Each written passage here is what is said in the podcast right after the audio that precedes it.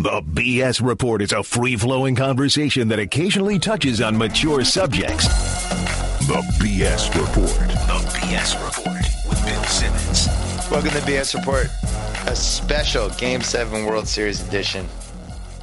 We are taping this at 9 in the morning West Coast time. Jonah Keri from Grantland is coming on right now, and, and uh, my friend Connor Schell, who uh, I created 30 for 30 with, longtime Royals fan, longtime suffering Royals fan in Kansas City, went last night. He's going to give us a little report. Jonah, why the why wouldn't the Royals win tonight? There's no Bumgarner, and they're. The Royals are great at home. Their relievers are rested.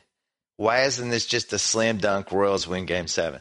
Well, they're favored. There's something like minus 120 coming into this game, so that's you know something of a favorite. Although that's mostly home field with that edge. Uh, Bumgarner's going to pitch. He's not going to start, but he's going to pitch. And I think that could be a big question: is how much does he pitch and when does he come into the game? I'm a big uh, Yusmeiro Petit supporter. He got lit up yesterday on a bunch of bloops. There was one ball that was hit hard, but everything else was like a grounder in the dirt and bloops and whatever. But generally speaking, I thought that Petit should be starting, or at the very least should come in before the game gets out of hand. It was already the bases loaded with one out and it was two nothing. It was a very tough situation for him to come into. Same thing with Bumgarner tonight. I don't have much faith in Tim Hudson. So if Bumgarner comes in in the second inning and it's one one or whatever, then that's not so bad. If he comes in in the fourth inning and it's five nothing Royals, then that's a big problem. But it's what's called his throw day, which basically means his between start day that he would throw, which could be anywhere from like 30 to 50 pitches if he throws 30 to 50 pitches in the game, that could be three or four innings. And if he comes in in a tie game for three or four innings, that could be a difference maker. I heard I was driving to get coffee this morning. I heard Curt Schilling on ESPN radio, and he said, first of all, he said he wouldn't pitch him at all. Wow. And then he said if he pitches him, he'd only pitch him for one batter. He thought he thought one inning was too much. He thought it was too risky. But we've seen.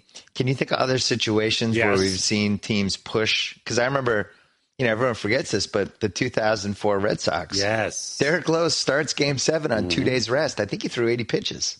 He threw 68 pitches. He gave up one run on one hit in six innings. And because they had Pedro and Schilling and they broke the curse and all this stuff, which is not a real curse, they, people kind of forget it. That is one of the best pitching performances of my lifetime. I just Lowe's yeah. not that big a high profile pitcher, so it's forgotten. It's probably one of the five best game, best pitched games I've ever seen, given the circumstances. It was incredible.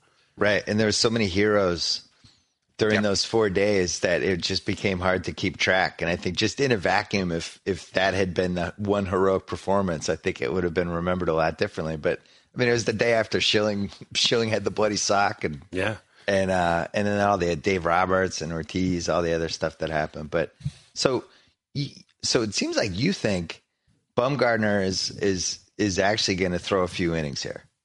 I could see more than one inning. A few is a very broad spectrum. That could be one and a third, or it could be like three and two thirds. And, and you know, he obviously is going to say that he'll throw as many as he wants. Uh, Buster Olney interviewed him and, uh, or, you know, talked in the interview room and asked him, well, how many pitches do you think you could throw? And he probably not jokingly said 200. I think I could go 200. That should be fine. so that would be an interesting performance and probably a record. Uh, I'm pretty sure, but, uh, we'll see. I, I think it's conceivable that that could happen.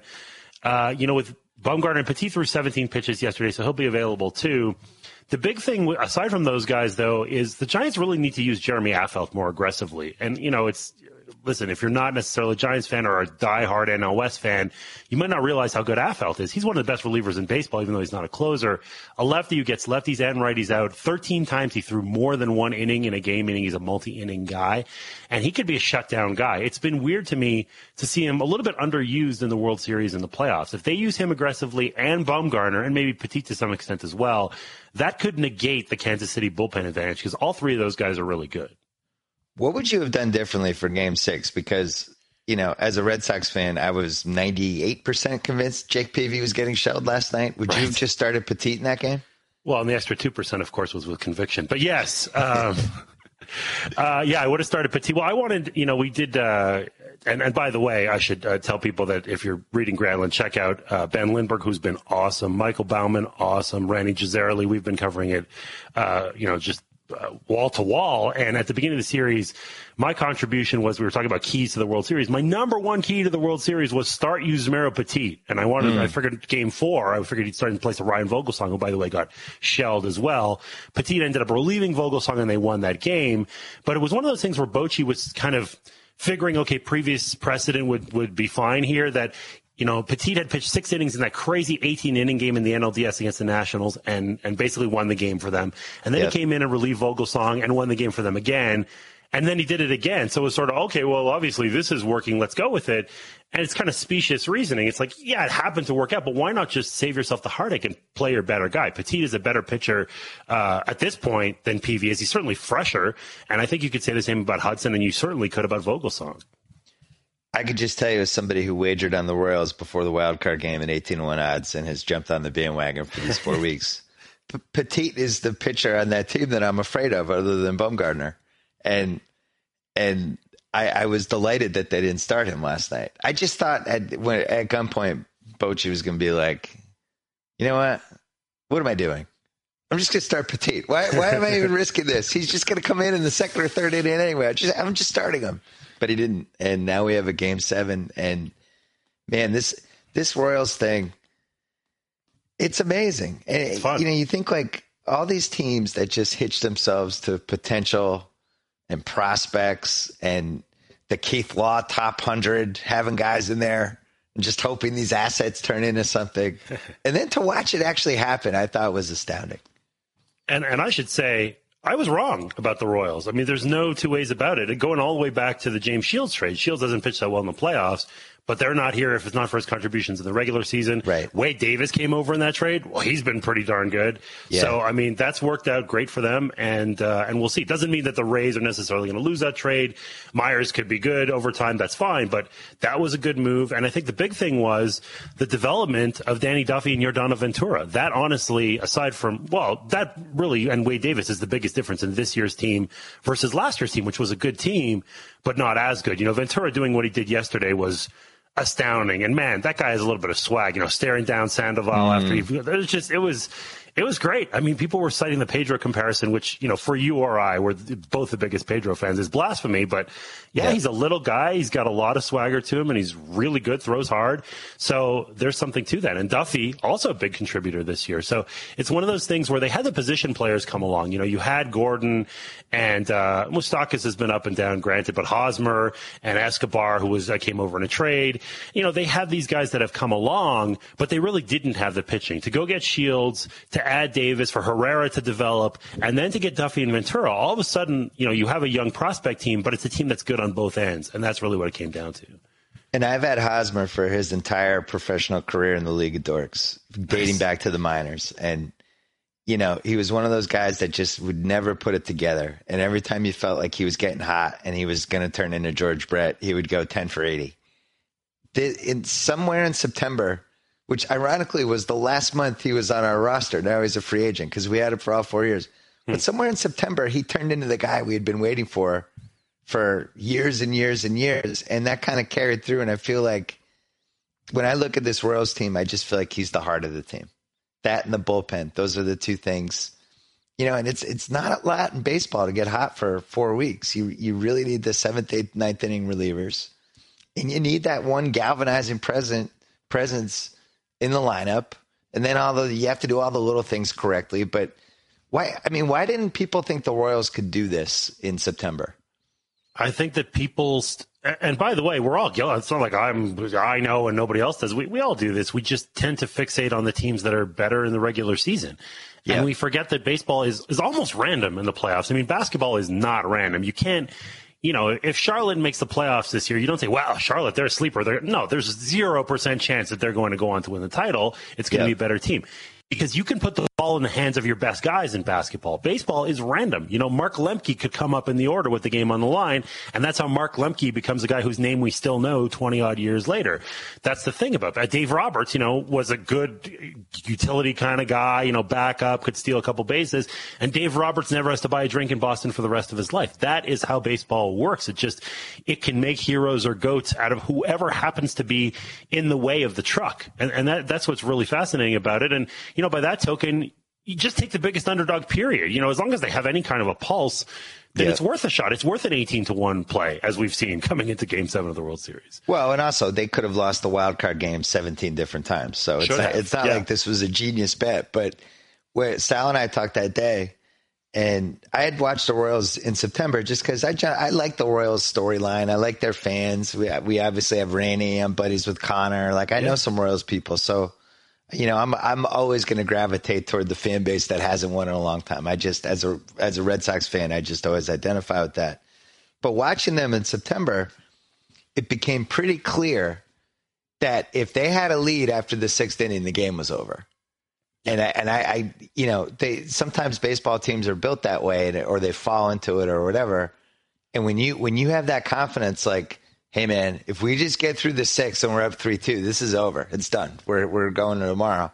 Um, I think that's one of the most important things you can have in baseball. In fact, is it fair to say that that having those seventh, eighth, ninth inning guys is the single most important thing you can have in the playoffs? Mm, I still go with a starter who can get you through nine and give up zero runs. But so after you'd that, rather it's pretty Bum, close. You'd rather have Bumgarner. Bumgarner. Yes. You'd rather have two games of Bumgarner out of seven versus having the seventh, eighth, ninth innings locked down. Yes, I would. First of all, Herrera is already uh, leaking oil here. He's walked well, five true. guys in four innings, and that's Ned Yost's fault, though. Ned Yost well, ran him into the ground. he did run him into the ground, but but I mean that's the thing is when you have something that's a you know you're in uh, Vegas and you have one bet that's going perfectly, you're just going to keep betting it or whatever, and you know eventually it's going to stop working, but you're just going to wear it into the ground. Except that humans are not like bets; they actually have arms that can break down and, and whatever.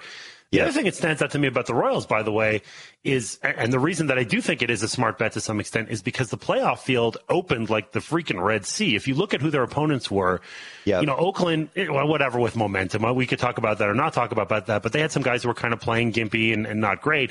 And what I said, you know, Sal, as you know, he and I email a little bit about baseball and, and uh, wagering as well. And the thing that I said to him is, it's hard to say what bet I like the best, but the one bet that I really love is, is there a way to short the Angels? I hate the Angels in these, this year's playoffs right. because they lost, you know, they were, they won 98 games. They were heavily favored against the Royals. And it's like, hey, guess what? They lost Garrett Richards and CJ Wilson can't pitch anymore. And Matt Shoemaker is not 100%. So they have one reliable starter. If the Royals, even if they don't beat Weaver, they can just win the series anyway, just beating the other guys. In fact, they won three straight and got out of there.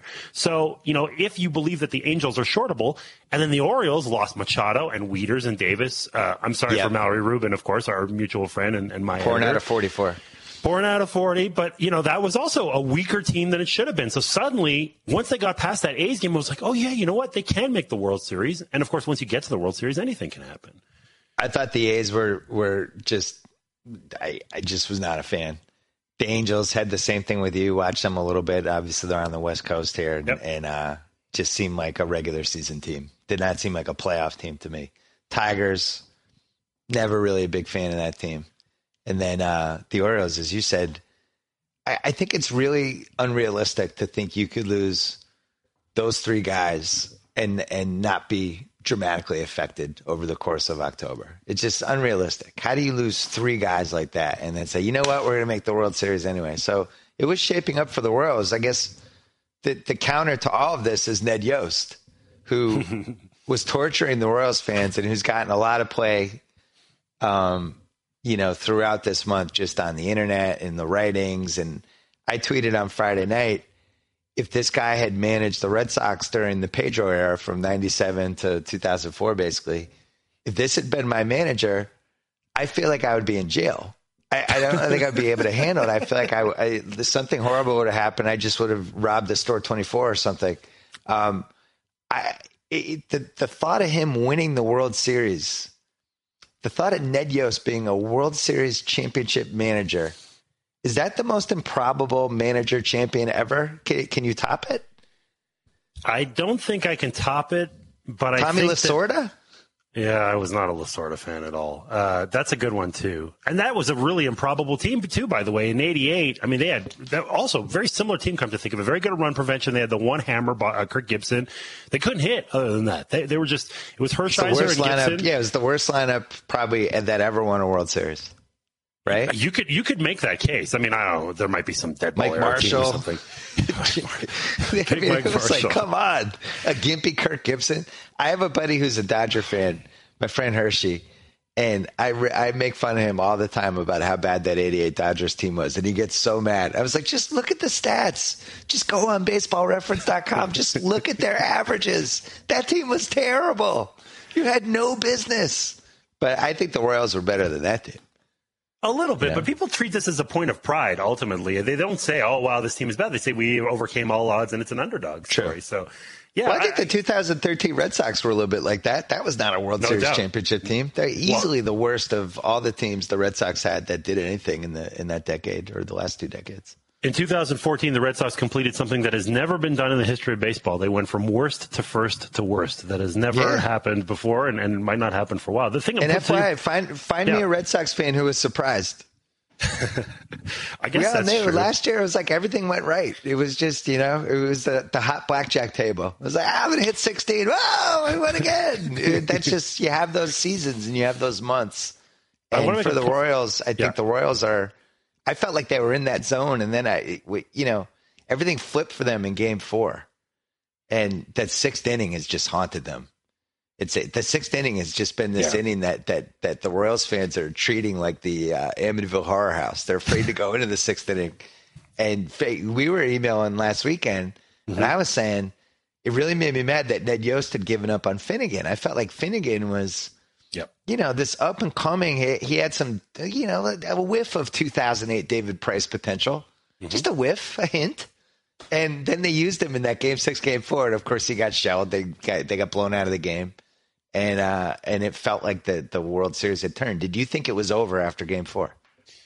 The, thing is that momentum doesn't, you know, um, that and, and, and all this stuff, it, it can turn. It doesn't really matter that much. And, uh, and by the way, we proved this statistically. You know, we looked at, uh, uh, this was over for our friends at 538, but I wrote a piece about what does it mean, you know, if you back into the playoffs versus going in uh, on a streak, what does it mean? It doesn't mean anything historically. I mean, it, it could manifest itself in one particular team, but on the aggregate, it doesn't really mean that much. And one game doesn't mean that much. You could turn it around. The reason that the Royals you know, lost momentum at various points in this World Series. It's just because Madison Bumgarner killed them. Well, as soon as Madison Bumgarner stopped pitching, then they had the momentum again. So I don't know about that. And I want to make a point about Yost too. You talked about this.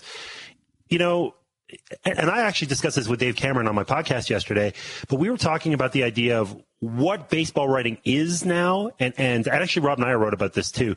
60 years ago, or maybe 80 years ago, you had Ring Lardner and Red Smith, and you had these people who very lyrical, very poetic, very beautiful kind of writing, maybe a little sappy by 2014 standards, but you know, they were trying something. And now, it's not just the analytical guys. You know, I'm analytical, obviously, Fangraphs and baseball prospectus. But if you're just some mainstream media guy, in the you go into the um, press conference afterwards, and immediately you're asking, "Why'd you pull this guy in the fourth? What about this decision? What?" And we're just scrutinizing this stuff to death. And there's no doubt Yeah. that Yost is not a great manager, but I think he has gotten a little bit better. And I think more importantly. The players kind of still win the games. You could say, well, Yost might be the worst manager, blah, blah, blah. But if Yordano Ventura is going to throw 100 miles an hour and throw seven shutout innings, that's going to matter a lot more than whatever Ned Yost does. So, do you like it or do you not like it that baseball in October has now turned into March Madness? Well, our, our friend Dave Dameshek would hate it because he hates March Madness and hates randomness. He doesn't even think there should be playoffs in any sport. He just says, "Hey, you're It 15 should be to one in the the regular Premier season." League. Yeah, the exactly. Premier League. It just ends in the regular season. He's a big fan of that. Um, But it is amazing, like you know, the, the, the adding this second wild card team, and just like Oakland, their season's over in three hours. You know, Yeah. they play 162 games; it's over in three hours. You have this Royals team that could have lost that game 19 different times, and now they're here. They're hosting a game seven at home, and you know, I, I guess that's just what baseball is now. But I do feel like when we were growing up, it was a better representation. Like the best team had a much better chance of winning in the 70s and 80s, if that makes sense. You know what I mean? Yeah, well, there were only four teams that made the playoffs, and I mean, I, I'm not. Well, neither of us are old enough to remember this, but I mean, before '69, then you had Oh God. it was just one team per league, so you could win 103 games and not make it. So you know, the thing that. Uh, and this is right in both of our wheelhouses based on our ages, but like the 1993 race between the Braves and the Giants, which was the last time uh, before the wild card, the last year before the wild card was going to start, and the uh, you know one team wins 104 games and gets in, the other team wins 103 and doesn't. That was like the last you know, great traditional kind of pennant race. And, you know, to, to uh, Dameshek's point about, you know, what does it mean to get in the playoffs? Well, that, at that point, it still meant a heck of a lot. That's only 21 years ago. So, yeah, things have changed. The second wild card changes things. it depends on your perspective. I mean, if you're a fan of a team like the Royals that, you know, is going up against teams with payrolls three times the size and, you know, it's very difficult, then just to get in, at least it gives you a chance to punch your lottery ticket. I think if you're a fan of a dynastic team or a team that always spends 200 odd million dollars, then maybe you do resent the fact that you can get knocked off by, I don't know, or whatever you want to call it, inferior competition or at least, uh, I would say, poorer competition. Right. The one thing they did that I loved, I like that they condensed the World Series. I, I feel like this the way that the schedule is now is a much better representation of your 25 man roster. I like the fact that the Giants had to start Peavy last night and that they have to start Hudson today and that they can't start Bumgarner three times in seven games. I, I always thought that was garbage because that's what you want. You, you, you, your third, your third starter should matter in the World Series, right? You shouldn't be able to ride one guy to win three of the four games that you have to win. I like the way this is, and I like the fact that you know the game set for the World Series today is Jeremy Guthrie against 75 year old Tim Hudson. Those are our Game Seven starters. Like this is great. I love this. Tim Hudson is now the oldest starter ever to start uh, a Game Seven of the World Series. By the way, it was uh, Roger Clemens held the record before, or not like a Game Seven, but I think just a World Series game in general. But uh, yeah, it is it is pretty interesting. And again, that's the difference between baseball and basketball. You do not have to go with you know, an ancient, uh, whatever, 40 year old guy who's at the end of his uh, career in basketball. And in baseball, you have no choice. You're stuck with that, and that's the way it is. And I think that that's the point at which at least you can look a little bit more at managers because you do understand that Hudson is a potential liability. So what do you do? How do you hedge against that, and how do you figure it all out? You know, it's, it's interesting. The thing that stuck out to me I, I covered the games in San Francisco. I was there and I was watching Bumgarner's performance. It's one of the coolest sporting events I've ever seen in person. I mean, that's a great crowd and a great stadium. Yep. And Bumgarner pitched that incredible shutout but he's throwing pitches in the ninth inning. And of course, because I'm just the, this, the you know cold-hearted stats geek, I'm thinking, why is he going out there to complete this game? They could use these ten pitches, you know, in game seven, maybe, maybe save yeah. them. And he threw them, and maybe it wasn't under duress. He got through one, two, three, and that's fine. But gosh, every little pitch. Now you're thinking, if we could even have Bumgarner for an extra two thirds of an inning, that'd be huge. They don't have that now. Well, especially because they knew they had Peavy in Game Six, which who yeah. was shakier than shaky. And I agree with you. I thought as soon as it got to five nothing, that's it. He's not coming back out. And I'm thinking about three to four innings from him in game seven. The thing is, like I've become fascinated by him this year. I actually became fascinated by him last month because he had that thing with Puig and yep. Really wanted to fight Puig. Was like dying for Puig to come out to the mound so he could pummel him. And uh and I heard I, heard Pastore on the radio talking about him and he was saying how uh the next day, and he was saying how like, yeah, this guy, he's in Texas. He's just he's home during the winters, like herding cattle. just, like Bumgarner just sounds like the ultimate cliche of some badass Texas pitcher. He's just awesome. And I think if anyone is built to surprise us in a game seven and be like, oh yeah, actually he's going to throw 70 pitches today, it's him. He's certainly the big wild card, and I'm sure that's why the Royals. I just looked it up. They're minus 140 favorites. I'm I'm sure Bumgarner is like the X factor for Vegas, right? He has to be. And uh, by the way, except for Lincecum, that whole staff, they're all from the South or from Texas. They all kind of have that uh, that reputation. Peavy's a maniac too. I mean, he's not pitching well, but if you ever watch Peavy yeah. pitch, he's just he's looks like he's out of his mind. He's going crazy. So, yeah, you know, Bumgarner has that. I, I don't know. I, I, tend to think on second level sometimes. The thing that it gets me with Bumgarner is he threw a World Series game when he was 20 years old. He came out of high school, 20 years old, and he pitched a yeah. shutout, by the way. Game one of this World Series, he, he went seven innings and gave up one run. That's the worst World Series start of his career. He's unbelievable. He's been really, really good. And I think it, it's sort of a, you know, we, this came up in Moneyball a lot, where never draft a high school pitcher ever, ever. They're so risky. Well, of course they're risky, but you know, if it works out, the payoff is Clayton Kershaw or Madison Bumgarner or Josh Beckett or Roger Clemens or Nolan Ryan. I mean, that's pretty good. That's why people roll the dice on the hope that they're going to hit the lottery. And in Madison Bumgarner, they absolutely hit the lottery. You mean Peyton Manning's little brother, Clayton Kershaw? That's right. That's we could have a whole separate conversation about that. They lost that game because they had no bullpen to relieve Kershaw. Kershaw, granted, it'd be nice if he could throw more than six innings, but the bottom line is they let him out to dry because they had nothing except uh, Jansen, and they're not going to Jansen in the seventh listen, inning. Listen, Pedro Martinez in 1999 and 2000 never would have blown a six nothing lead at home in Game One of a playoff series. It never would have happened. Ever. If you're trying to get years. me to argue it against never, Pedro Martinez, good luck. never would have I agree with you. Point me to the Red Sox fan who was there for those two years who thinks he would have blown a six nothing lead. I'm sorry, Kershaw. You're gonna, really going to have to atone for that one if you're going to be in the Sandy Koufax Pedro conversations. You just are. I like I the atonement reference with the Sandy size. Koufax and Yom Kippur, by the way. That was nicely done. Um, so Royals, let's say they win this. Let's just allow ourselves to think about it for one second. The Royals win this. Yeah. Obviously, all these different writers who are attached to the Royals, who some of them are pretty prominent, um, Mhm. would go nuts about it this week. It'd become this fairy tale team, amazing. Uh, the sabermetrics community would admit defeat about the Wil Myers James Shields trade. One of the one of the biggest losses this yeah one of the big losses they've had in a while. Um, and now this Royals team, you could really argue is set up a little bit here, right? If they win this one, it's it's a nice little foundation here. Eh, They could even if Shields leaves, they have the horses to potentially replace him. And it's not like Shields was, you know, Kershaw. He's replaceable. They have the bullpen. Hopefully Herrera's not blown out forever. Hosmer has emerged into somebody that I'm probably going to overpay for to get him back in the league of dorks next year. um, they still have the speed. They have the defense. Like, could this be the start of something a little more substantial? I'm a little more skeptical than you are. I, Shields really mattered a lot um, in the regular. He was their best 200 starting pitcher. Innings. 200 innings, and they were good innings. I mean, he yes, he was not Kershaw, that's true, but uh, the 200 innings matter a lot, especially when you got guys like Duffy and Ventura, who eventually will mature and, and you know get to the point where you can. And by the way, we've obviously been able to trust Ventura with a workload because we're in Game Six of the World Series. He's pitching this way, but Yeah. you know he helps a lot. You know, it's funny. People have asked me about Shields on interviews and stuff for the last couple of weeks, and and you know that I know a lot about Shields and, and the Rays and all this stuff, and and I'm loath to say it, but the off-field impact of Shields matters maybe Yeah. a lot. He, you know, he Duffy credits him left and right for teaching him a changeup. That, that Shields is the guy, and the Royals have this thing. And whatever, we could have a long debate about correlation or causation or whatever. But after every game, the Royals, if it's in April and they beat the Astros four to two, and it's a meaningless game, they have a smoke machine and they have lights and they have a dance party after every single win, not just in the World Series, every single win. Well, Shields got that from the Tampa Bay Rays. Those guys are, you know, another underdog story. Shields was a galvanizer in that clubhouse, and he is in this one too. They look up to him in that way. I have hmm. no freaking idea if that matters. I don't know. Maybe these guys can can It you know, does. The ducklings can swim on their own.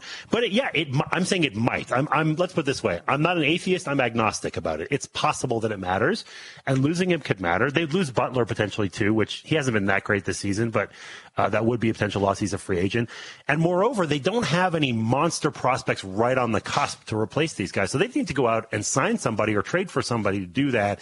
And I think that the margin here, the Royals just barely made the playoffs. If they're only three games worse next year because of Shields and Butler, well, then they miss the playoffs. Now, it's possible that these young guys mature and get better, but we don't know. So I, I think it's a little bit more. I agree with your general stance, but I think it's up in the air. I think it's close as to what might happen in 2015.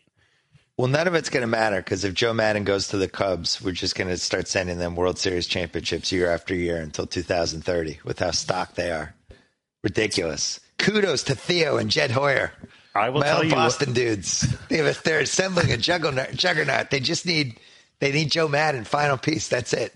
And they, you know they're going to go out and get James Shields, and you know they're getting Lester. I would bet anything they get Lester. I wish there was a way to bet on that. I'm betting Cubs for Lester.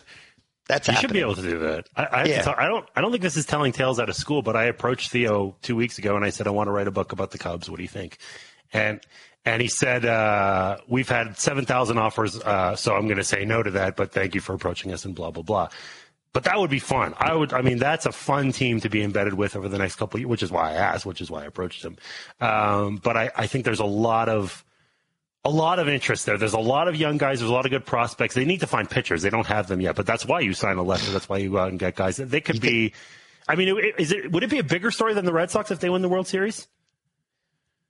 I think the Red Sox fans had more angst and Yeah, that's torture, and we had more awful losses. The Cubs have had like you know we had this whole litany of decade by decade this horrible thing happened and that one.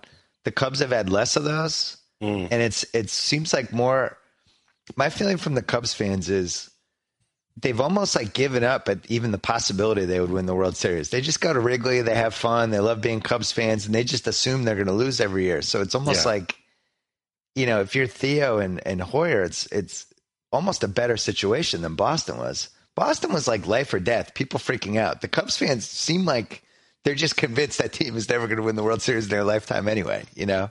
So I think it's kind of liberating in a lot of ways, but if they go out and get two or three of the big, you know, ace pitchers and they get going, I think those Cubs fans, all of a sudden, those expectations are gonna are gonna flip pretty quickly. You get Joe Maddon, you get Lester. Who are the other big starters other than Shields and Lester? Max Scherzer, who's really good. He might be. He's a free agent. Yes. Oh, so they'll get him. They'll probably get all three. They have more money than God. Well, the Do they Dodgers even have a hundred million payroll yet? No, that's true. Have uh, they do have a lot of room? It, dep- I mean, the owners haven't necessarily been all that willing to spend, but may, you could argue that maybe they've been, you know, just you know, holding their role until they get a chance to really make a run at it. So it's possible that we could see a giant. I wanna know- spending. Well, see, Theo had this whole philosophy when he took over the Red Sox about, um, you know, not overpaying for people in their early 30s. Yep. And to, to take gambles with people over 30, but try to lock up the people under 30. And I really think that's one of the reasons he fell out with the Red Sox was they became so obsessed with having stars and having people and selling their channel that they had to change that philosophy. And eventually he was like, I'm out of here. So I'll be interested to see if he sticks to what he used to believe in with the Cubs. And you could argue, how old Scherzer? He's. I just went and looked it up while you were talking. He was born in July of '84, so he's exactly 30. And like we Shields is 30. Shields is Lester, like I think, is still late 20s. Shout out he's Lester's like also 20 30. He's He's 30, 30, okay. January of 84. I think Shields is uh, 32 years old. So you, none of these guys, it's, it's very difficult to have a guy who come out when he's 27 or 28. That was the thing about A-Rod. I mean, there's a, we could say a million things about A-Rod, but he was 25 years old when he was a free agent the first time. So good. He was so young. Pablo Sandoval's only 28 too, and he's complicated as well, but maybe he gets a few extra dollars because he is a little younger than the median free agent. Last question, then we're getting to Connor. This is kind of a downer, but I feel like we have to at least mention it. Oscar Taveras dies in the car accident. Um, how good of a prospect was he? Like, who would you com- who would you compare him to from an impact standpoint? Well, uh, you know, in terms of style, the comparison that got made a lot was Vladimir Guerrero, uh, which is Wow. uh, ter- yeah, I mean, he really he he was kind of a free swinger, but he had such incredible hand-eye coordination that you could get away with it, kind of thing. Very, very talented, multi-tools. He was already a big, big kid, 22, but he already was uh, really big and, and a lot of power potential. We didn't see it right away, but he had that big home run in the playoffs, of course, and and, and really a guy who was beloved. Two articles I would encourage people to check out, by the way. Uh, Jorge Arangure at Vice wrote a great piece talking about the general culture and how it's, you know, for young Latin guys who get a lot of money dropped on their lap and they, they live in the DR or Venezuela there are perils there. Let's put it that way. And it was a good piece. And then uh, Derrick Goold from St. Louis Post Dispatch wrote, he went to the funeral and there were 5,000 people at the funeral. It, it Wow. really, it ripped apart a community. Uh, Cardinals and Cardinals fans were devastated. I mean, I was in tears in the press box and I don't have any Cardinals allegiance. It was, it was a rough, it was a surreal thing to be at the World Series and people are going nuts in the stadium and all around you, at least on Twitter or in the community, people are just like, this is, this is just a tragedy. So, I mean, when when I was growing up, Lyman Bostock got killed. That Yeah. one felt big. That, Thurman this- I- Munson? Thurman Munson, obviously, yeah.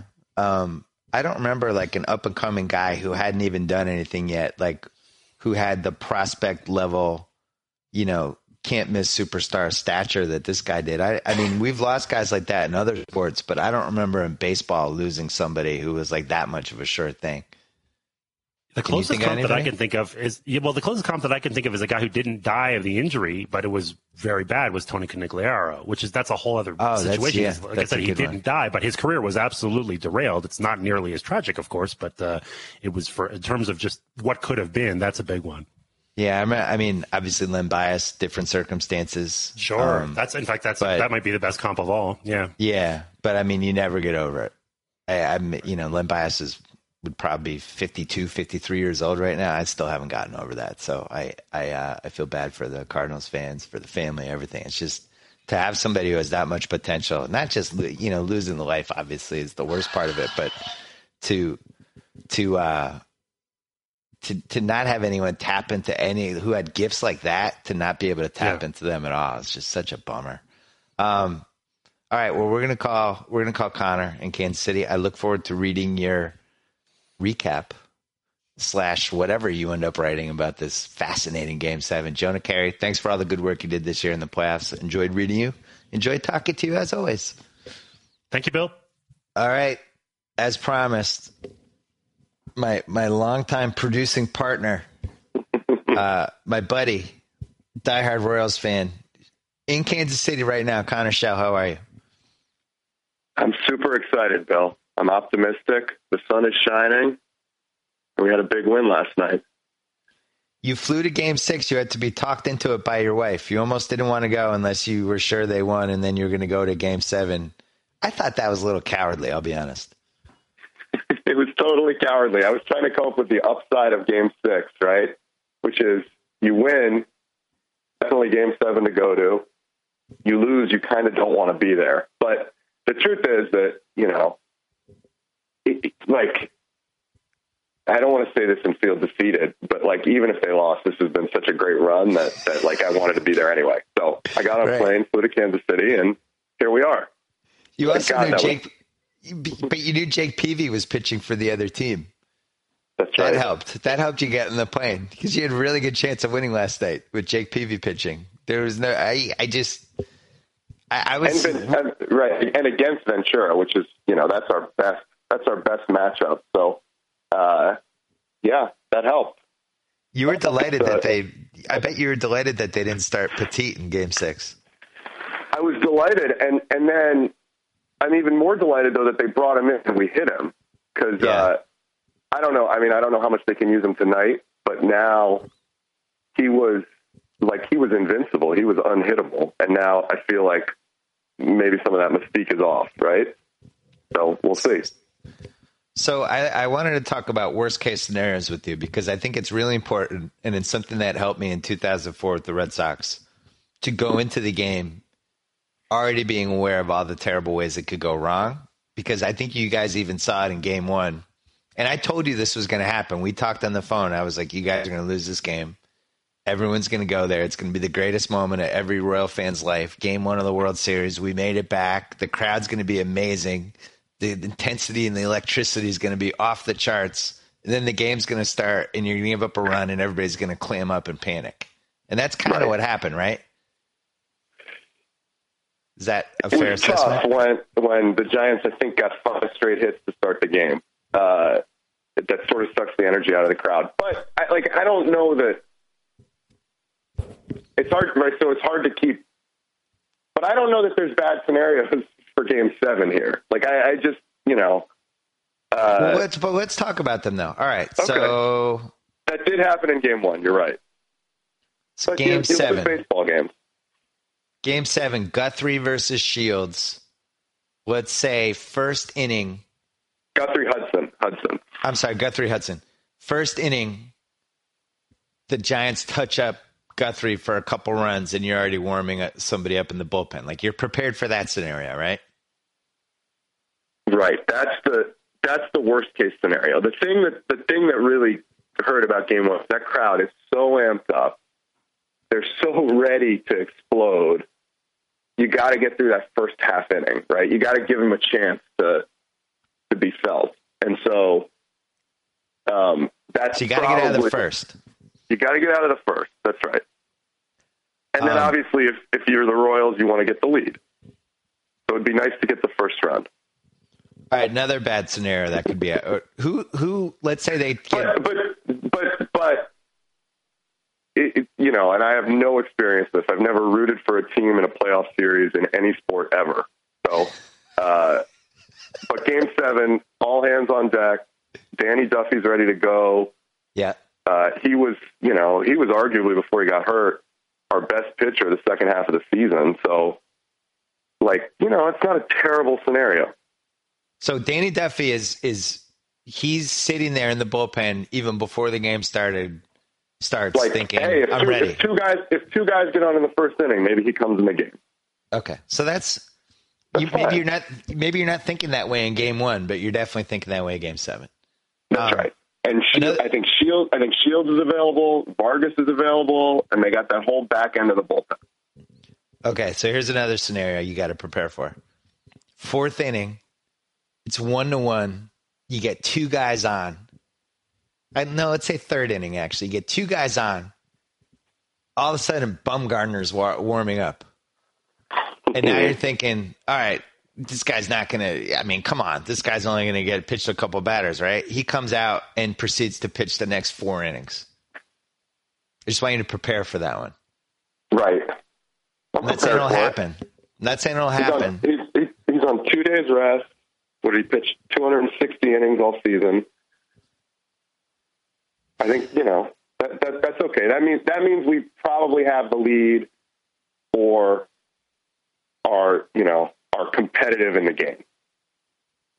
Um, I He's not going to go. He's not. He's not going to go seven. And and we hit Petit. We can hit that bullpen. I'm ready for it. Okay. And you're prepared emotionally for Petit and Bumgarner to pitch a combined six innings in this game? Hmm. Because that might Yeah, happen too. Maybe. That might happen. Yeah. I'm excited, Bill. Why are you trying to talk me out of being excited? I'm I'm super excited for you. I just want you to. I want you and the Royals fans to just sort this out in your head mentally, so you're not blindsided. Because part of the But here's- biggest game so- of the year is not to be blindsided. Here's, here's the thing, though. This is all. This was all unexpected, right? It, this is all just fun. So I, you know, like that, that's what makes these crowds so great. They're they're so they lost for so long, but it's not like anyone, you know, in July, August, this team was like, I mean, they were four, five, six games back from Detroit. Like they were losing to Oakland in the wild card game badly. Like nobody expected this. So now it's Game Seven of the World Series. Like, uh, you know, this is just like this is just fun. There's no, right. there's no panic. There's no panic here, Bill. This isn't the 2004 Red Sox or. All right, first of all, you know. I, I hate everything you just said. You have a chance to win the World Series tonight. Your life will and be they're gonna, forever and they're going to win because everybody has that attitude. That's the This is fun. What, what are we at? Like a nine, a nine and under soccer game? Maybe we just shouldn't keep score. Let's just play the game and not keep score. No, no, no. You have a chance I- to win the World Series. All right, and we're going to win. That's the that's the whole that's the whole thing. Like Hold that, on, we- that's what. We got to walk through one more scenario. All right. There's three scenarios we've covered two. Here's the third one. The sixth inning has haunted you this entire season. Every Royal fan gets to the sixth inning, and it's almost like you're trying to walk across a highway. That, a highway that doesn't even have a lot of traffic. You're just trying to get across the highway, and you're like, if I just get across the highway, I'm good. This sixth inning, you know it's going to happen. It's the law of baseball that whatever microcosm of whatever has gone on, good and bad, with your season, plays out in the biggest game of the year. And you know the sixth inning is going to be a torture chamber. So my question to you is Guthrie gets you get five out of out of, out of Guthrie.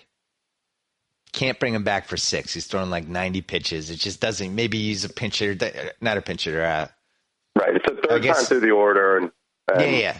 Um, do you pitch Herrera for two innings? Do you want to Well, see that's what, Finnegan? that- that's what secretly made last night so great. It wasn't just that they won; it's that they won convincingly enough. And, and like, I don't think five runs would have been convincingly enough for for Yost to not even get Herrera up in the bullpen. Right. So Yeah. now it's the last game. You're up two to one in the fifth or sixth, and you can go Herrera for two, Davis for two, Collins right? Like if you need if you need to get five innings out of those guys, you probably have it in them. So you would pitch Davis for two because normally he doesn't do that. No, he normally doesn't do that. I'm just saying, like in this in this scenario, like that's I I think the sixth inning is less scary. Or Okay. so one and one and two thirds for Herrera, one and a third for Davis, and a you know you got to get four.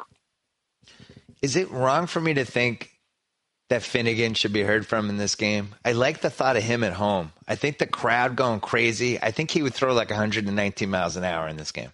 Maybe that's not a good thing. Maybe you start the sixth with him and see if you can get through it before you get Herrera up. Or do you not? You don't see Finnegan in this game. I don't pretend to think I know what Ned Yost is going to do with this bullpen, but I don't. I don't see him doing that. Okay. So no Finnegan. So you're you're riding these three guys, all of whom have rest, and your closer hasn't pitched since I think Friday. That's right. Can he pitch two go. innings? He can, right?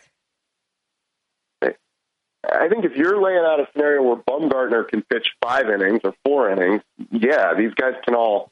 Holland can throw in an inning and two thirds if they need him to. Can so what if Duffy comes in for the sixth? Is that conceivable? Well, so he was in this scenario in the wild card game against Oakland, this exact scenario you're describing, and he, He went to Ventura. Ventura, Yeah. and he went to Ventura. So who knows? Who knows with you, Ned? Um, Who do you knows? think That's right. is it how if you had to say days, months, or by, years? God, by the way, Ventura, I think was on was on either one or two days rest at that point. It doesn't like I, you know, I think that just that that sort of shows he'll do anything here.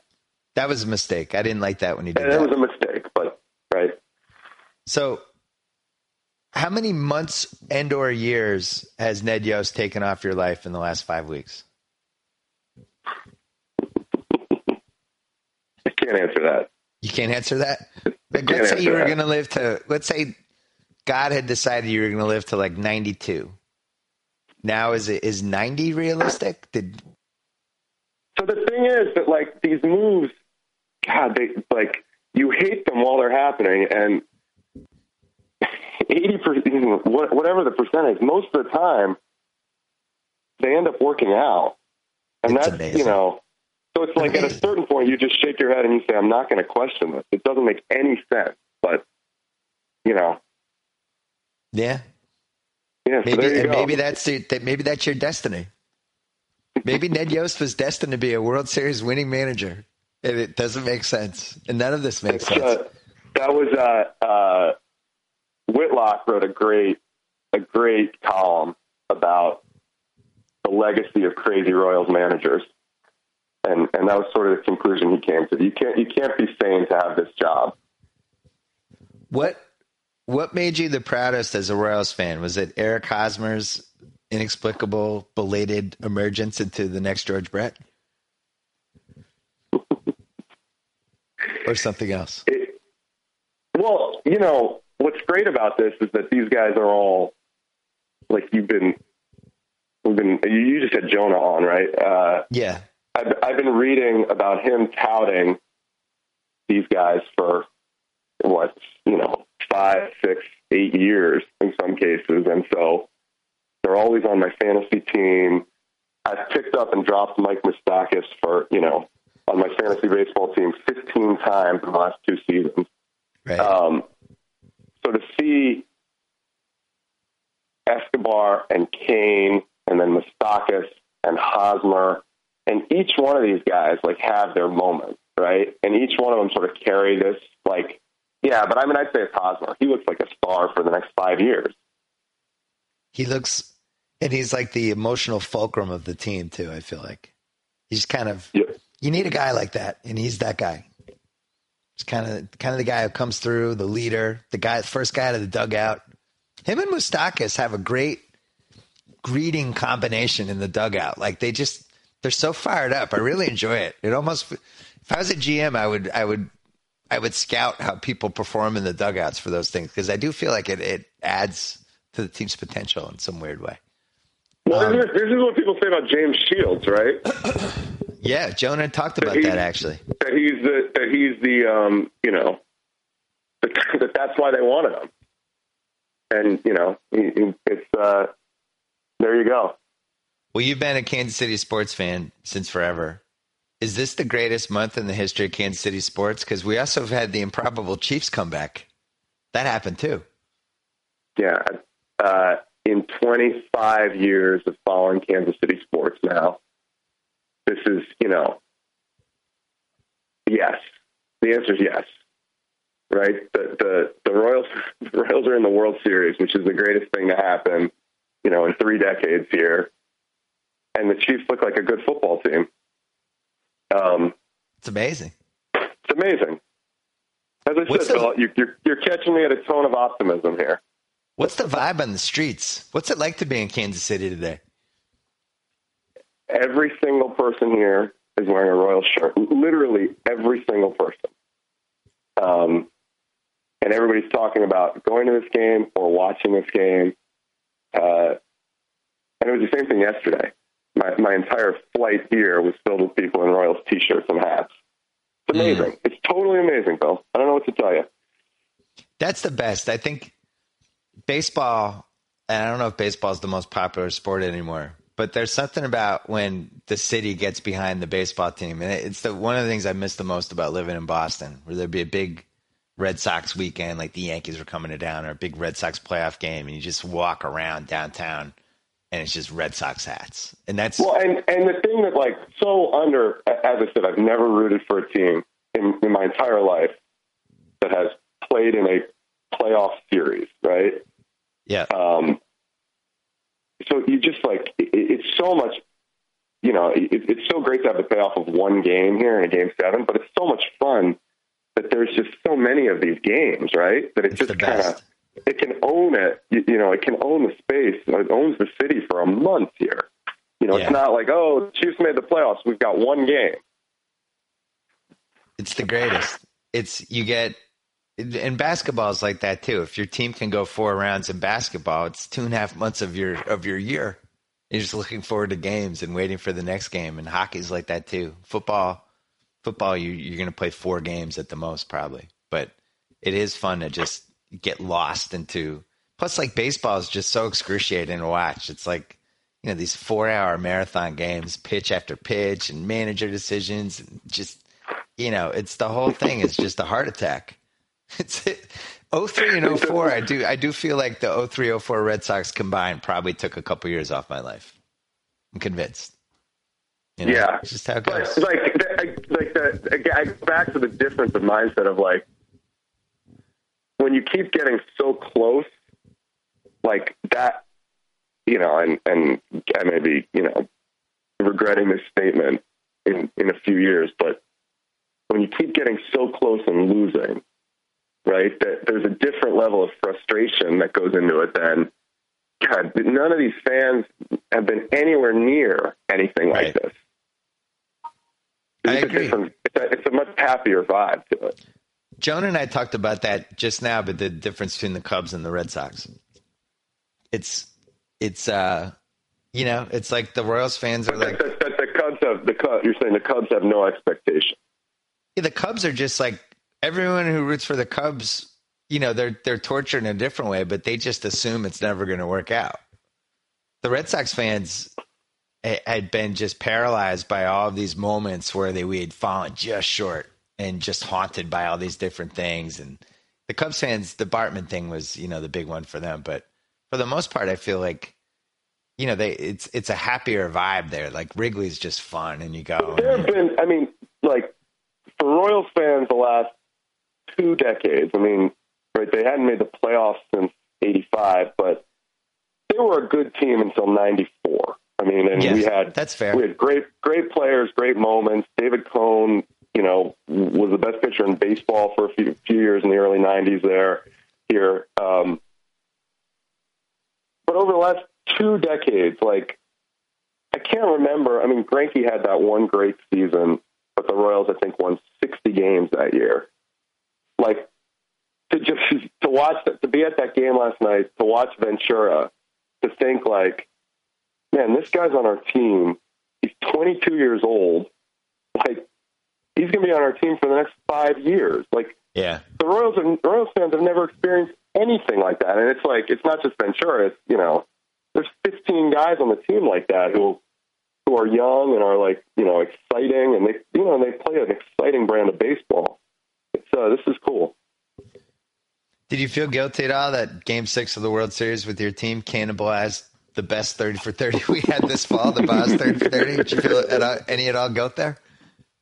So the the the Royals scored seven runs in the bottom of the second inning. So hopefully people change the channel, Bill. It was the game was never in doubt, right? You didn't have to watch it. Do you think Boz's son is going to get nominated for an Emmy Award?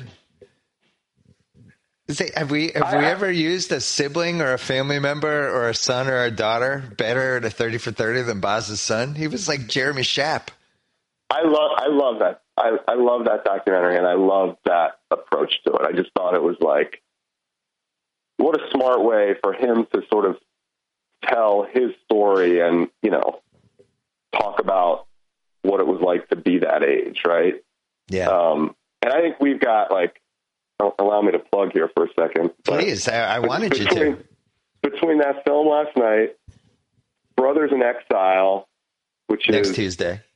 next Tuesday about El Duque and Livan Hernandez, which is just like that's my favorite one we've done in a while, and I don't, you know, I, these things like They're like your I, kids. I love, yeah, you I don't want to. every, You, we love all I, of I, don't have love all of them. I never want to disparage any of them, but I, I just I just think that story and the way the way Mario and and and Dave Check and his team tell it is like God. That is that film is so good. And then the Randy Moss film is incredible on November 11th. Like uh, this is this whole run of of 30 for 30s has been great. Um, but The Randy, uh, Moss, the Randy Moss film, suggested by my buddy Bish. His great legacy in life now. He, he made a Oh, Randy I Moss thought, 30 was, for I, 30 thought happen. it, I thought you went. I thought you went down a Randy Moss high school basketball highlight rabbit hole on YouTube and suggested that. I think Or he. that was that was Bish. Well, I thought it was he. I we asked him because Bish is one of the big college football fans. Asked him if there are any 30 30s. And I think he just kind of mentioned Randy Moss. And I went on a rabbit hole and, and never came back. And I was like, we just we need some sort of doc where we just show Randy Moss footage from high school, high school, college. And we so, can't go wrong. And, and so what what ended up being incredible about that documentary is that Marquis Daisy took that, went and like there's great highlights there. There's incredible basketball and you know, and the football highlights are, of, of him in high school are mind blowing. I mean, Well, they're we mind blowing. we, we thought it was going to be a short. then- we right, we but then- initially it was like, yeah, let's do a 15 minute short on Randy Moss.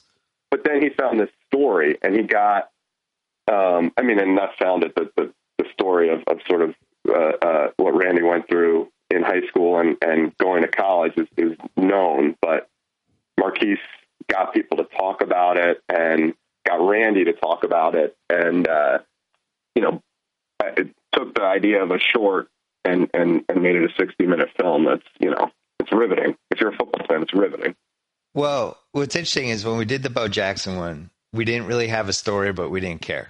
It was just like, let's, the Bo Jackson highlights are so great. Let's somehow craft this around a story where this guy who's the natural gets injured. it's, it's Paul Bunyan or a mythical figure or whatever, right? Right. But there, there really, there really wasn't that much of a story arc to Bo Jackson. It was unbelievable athlete who gets hurt. And that's really the whole story. Randy Moss, I had no idea how emotionally damaged he was from the stuff that happened to him in high school and college, and how Well, he I carried think. that. I mean, I don't know. I don't know if it's because of when it happened or just he wasn't as well known or or where he was from. But like, I don't think anyone knows the details of how he got from high school to Marshall and Right. what he went through fairly and unfairly and you know um, what he had to deal with and and it makes it gives so much context to who he is by just Right. understanding that that period in his life right. We didn't have to show anything and, from his I- and- NFL and, and then career. I, and then I go back to the highlights like it's like Bo Jack, said Bo Jackson you know Marcus Dupree the high school highlights of him were off the charts and then you know and, and Randy Moss's highlights are, are right there And you know, we we did uh we did this film uh this series for Disney XD called Becoming about how an athlete becomes kind of the formative years of how an athlete becomes a star. And there, and the first one was done with LeBron James. It's on D- Disney XD. You can watch it with your kids.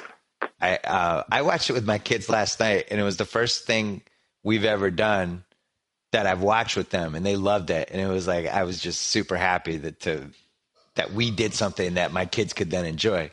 But the LeBron footage from eighth grade, ninth grade is so incredible. I, I think I feel like I could have watched that all day. The fourteen-year-old LeBron with that little weird afro he had, and just like just dominating Right. these thirteen-year-olds. turns out he's really good at basketball Yeah, uh, turns out he was good the whole time. At every point of his life, he was freaking awesome. What a surprise! Yep.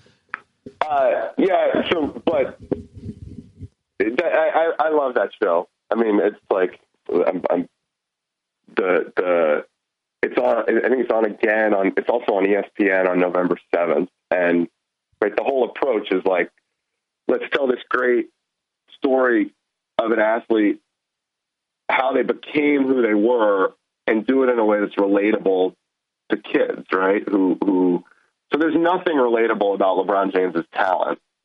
But if you tell his story, like so many elements of it are what every young kid who plays sports goes through. Um, and I hope And- we, I hope we do 50 more of those and, and, and can do it with, you know, athletes from every single sport.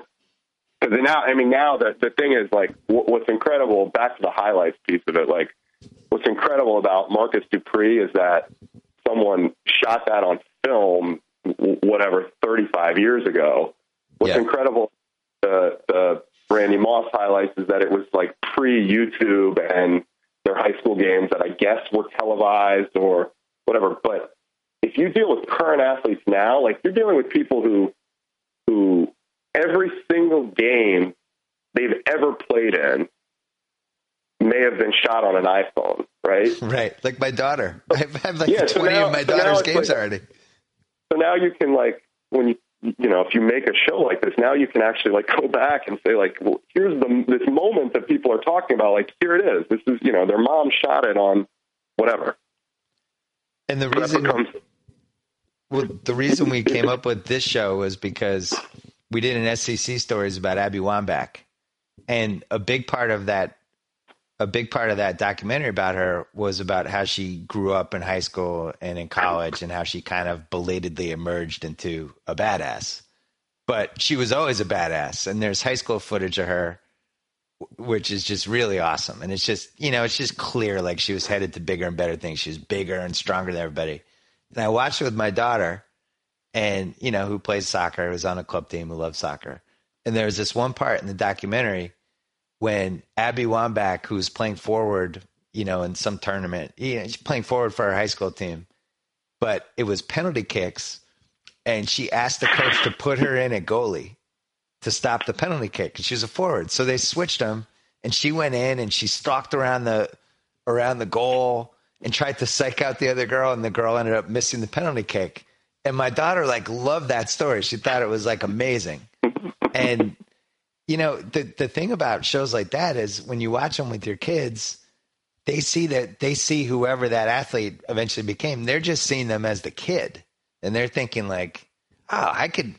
I started out that way. I was being filmed by the same crappy cameras. Like, so there is something Right. there. I'd, I'd love to see us and that like, was like so so so Erin Leyden, uh, um, who who made the Abby Wambach doc and and also produced this first episode of Becoming. That was like she when she went and made the Abby film. Uh, it, it was like there, there's the one there's the and I'm you know I, I don't have the details perfectly in my head, but there's the one loss that like it's so clear that that became like a motivating thing for Abby Wambach through her whole career, right? She hadn't gotten over it.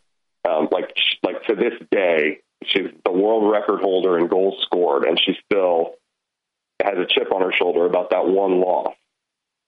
Um, and it just became clear through that what you know, and and and I think it became clear to Erin and when she went to go do this on LeBron, like it, it's not necessarily that story, but every athlete has a story like that, right? Like one moment, a few moments that define kind of how they got on the path to who they are, right? So that's the whole, the whole point of it.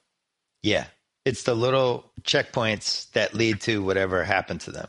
So that show's about the checkpoints, which I, the thing that's cool, and the, the reason not, I hope we do, bad title, checkpoint.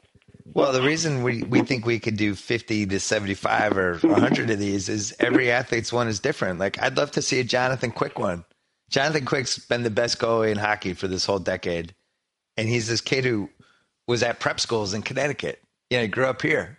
He was in that whole show Andover, like a, that whole prep school scene, just just stopping goals. And there had to have been a couple checkpoints with him where people were like, "My God, this guy might be head of the NHL."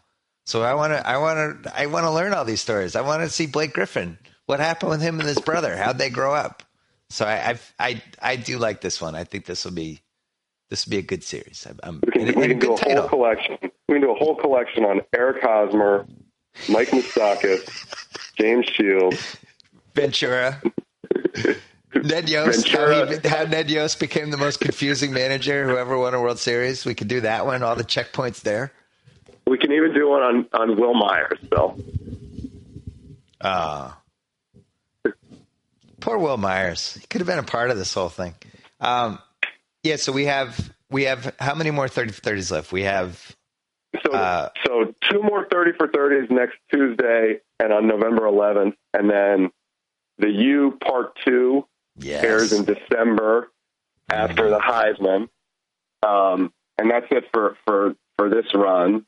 And then um, Becoming is on ESPN on November 7th, and it's on Disney XD between now and then. Um, and there you go.